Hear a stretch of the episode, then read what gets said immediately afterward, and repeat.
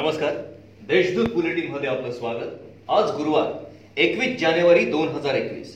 जाणून घेऊया जळगाव जिल्ह्याच्या ठळक घडामोडी.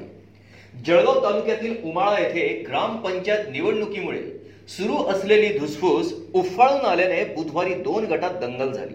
या दंगलीत लाठ्या काठ्या तसेच तलवार निघाल्याने भीमराव झिपरू पाटील व प्रकाश साहेबराव चव्हाण हे दोन जण जखमी झाले आहेत. या प्रकरणी परस्पर विरोधी तक्रारीवरून दोन्ही गटांच्या एकवीस जणांविरुद्ध एमआयडीसी पोलीस ठाण्यात दंगलीचा गुन्हा दाखल करण्यात आला आहे प्लास्टर ऑफ पॅरिसतील मूर्तींची निर्मिती व विक्री विरोधात असलेली बंदी केंद्र सरकारने कायमस्वरूपी उठवावी या मागणीसाठी आक्रोश मोर्चा काढण्यात आला.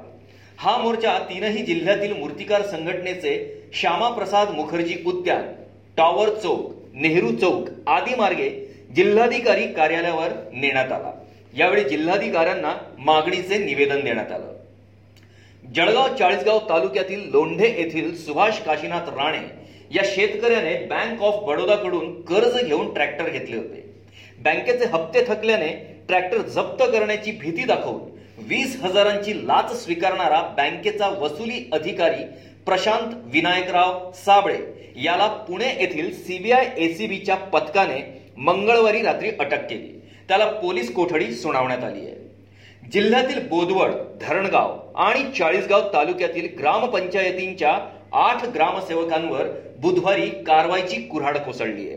पदभार सोडल्यानंतरही सरकारी दस्तऐवज बेकायदा ताब्यात ठेवल्याचे प्रकरण त्यांना चांगलेच भोवले असून त्या ग्रामसेवकांना तीस दिवस दिवाणी बंदीवासात कारागृहात ठेवण्यासह पन्नास हजारांचा दंड ठोठावण्यात आला आहे जिल्ह्यात वीस जानेवारी रोजी नव्याने सदोतीस कोरोना बाधित रुग्ण आढळून आले असून एकूण कोरोना बाधितांची संख्या छप्पन्न हजार सातशे अठ्ठावीस इतकी झाली आहे.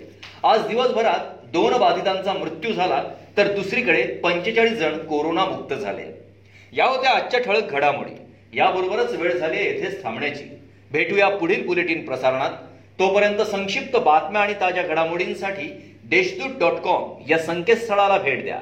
धन्यवाद.